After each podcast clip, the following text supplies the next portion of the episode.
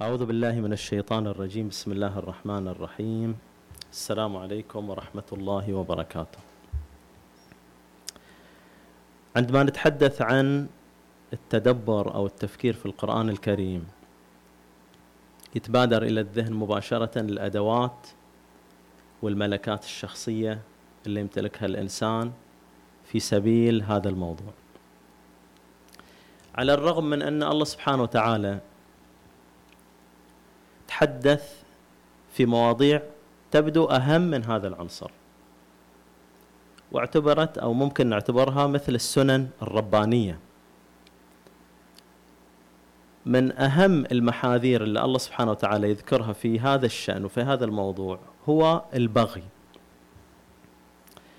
إن الإنسان ممكن في موضوع الدين يبغي على الآخر. والله سبحانه وتعالى يتحدث في هذا الموضوع على أن البغي يمنع الإنسان من الحصول على الهدى. على الهدى. فإذا كان مبتغى الإنسان من هذا القرآن هو أن يحصل على الهدى إذا كان سعيه وانطلاقه في سبيل البغي على الآخر الله سبحانه وتعالى يحجب هذا الموضوع. يحجب الهدى. خلينا نشوف هذا الكلام بصورة واضحة في القرآن الكريم. عندنا في سورة البقرة في آية 213 الآية تقول أعوذ بالله من الشيطان الرجيم. بسم الله الرحمن الرحيم. كان الناس أمة واحدة فبعث الله النبيين مبشرين ومنذرين وأنزل معهم الكتاب بالحق ليحكم بين الناس فيما اختلفوا فيه.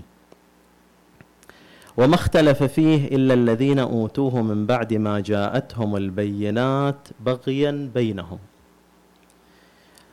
فهدى الله الذين آمنوا لما اختلفوا فيه من الحق بإذنه والله يهدي من يشاء إلى صراط مستقيم. لاحظ العبارة اللي الله سبحانه وتعالى ذكرها هنا بغيا بينهم.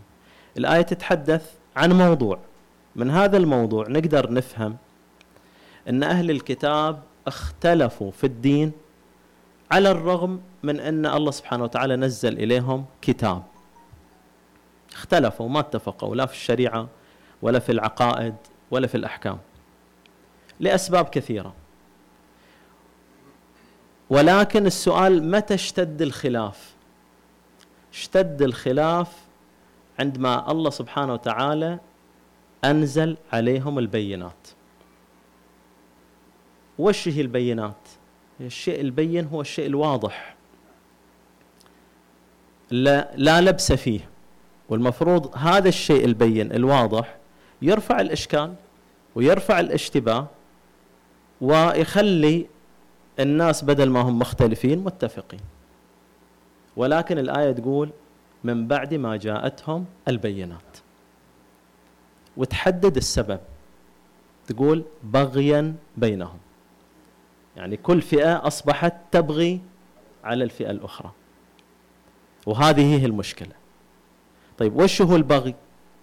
البغي هو الاعتداء يعني هو تجاوز الحد مع الآخر ويفسر على أنه الاعتداء يعني يعتدي على الآخر.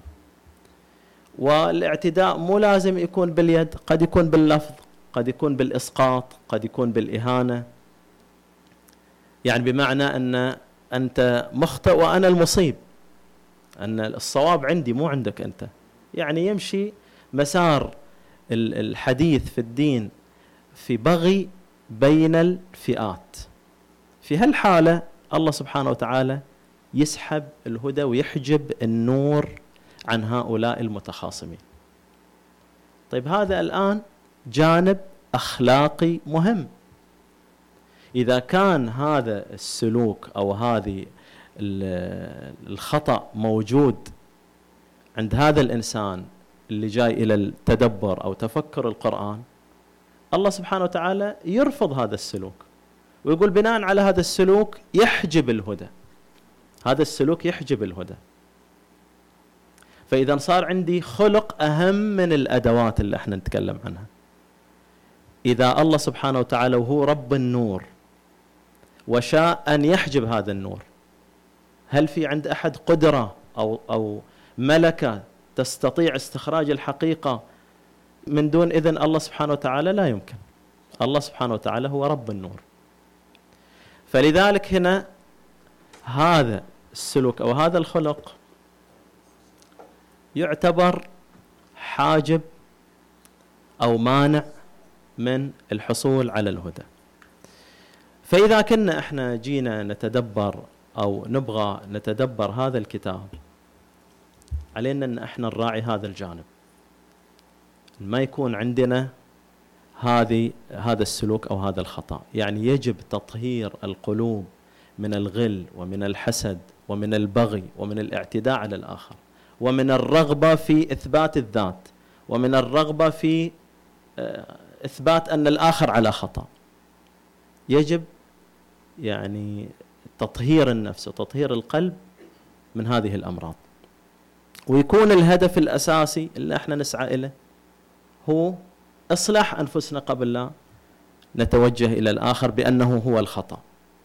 اكتشاف مواطن الخطأ عند الإنسان لأن هذا هو حبل النجاة والإنسان المفروض يتعامل يا على هذا الأساس. فالله سبحانه وتعالى في نفس الآية يقول فهدى الله الذين آمنوا لما اختلفوا فيه من الحق بإذنه. وأكيد هذين الذين آمنوا طهروا قلوبهم وطهروا نفوسهم من هذا البغي ومن الالتفات حتى إلى الآخر أو الانشغال بالآخر. وجه تركيزه إلى نفسه. آه والله يهدي من يشاء إلى صراط مستقيم. أسأل الله سبحانه وتعالى أن يجعلنا من المهديين بهذا الكتاب وأن لا نكون من الذين يبغون على الآخرين وأن نستضيء بنوره.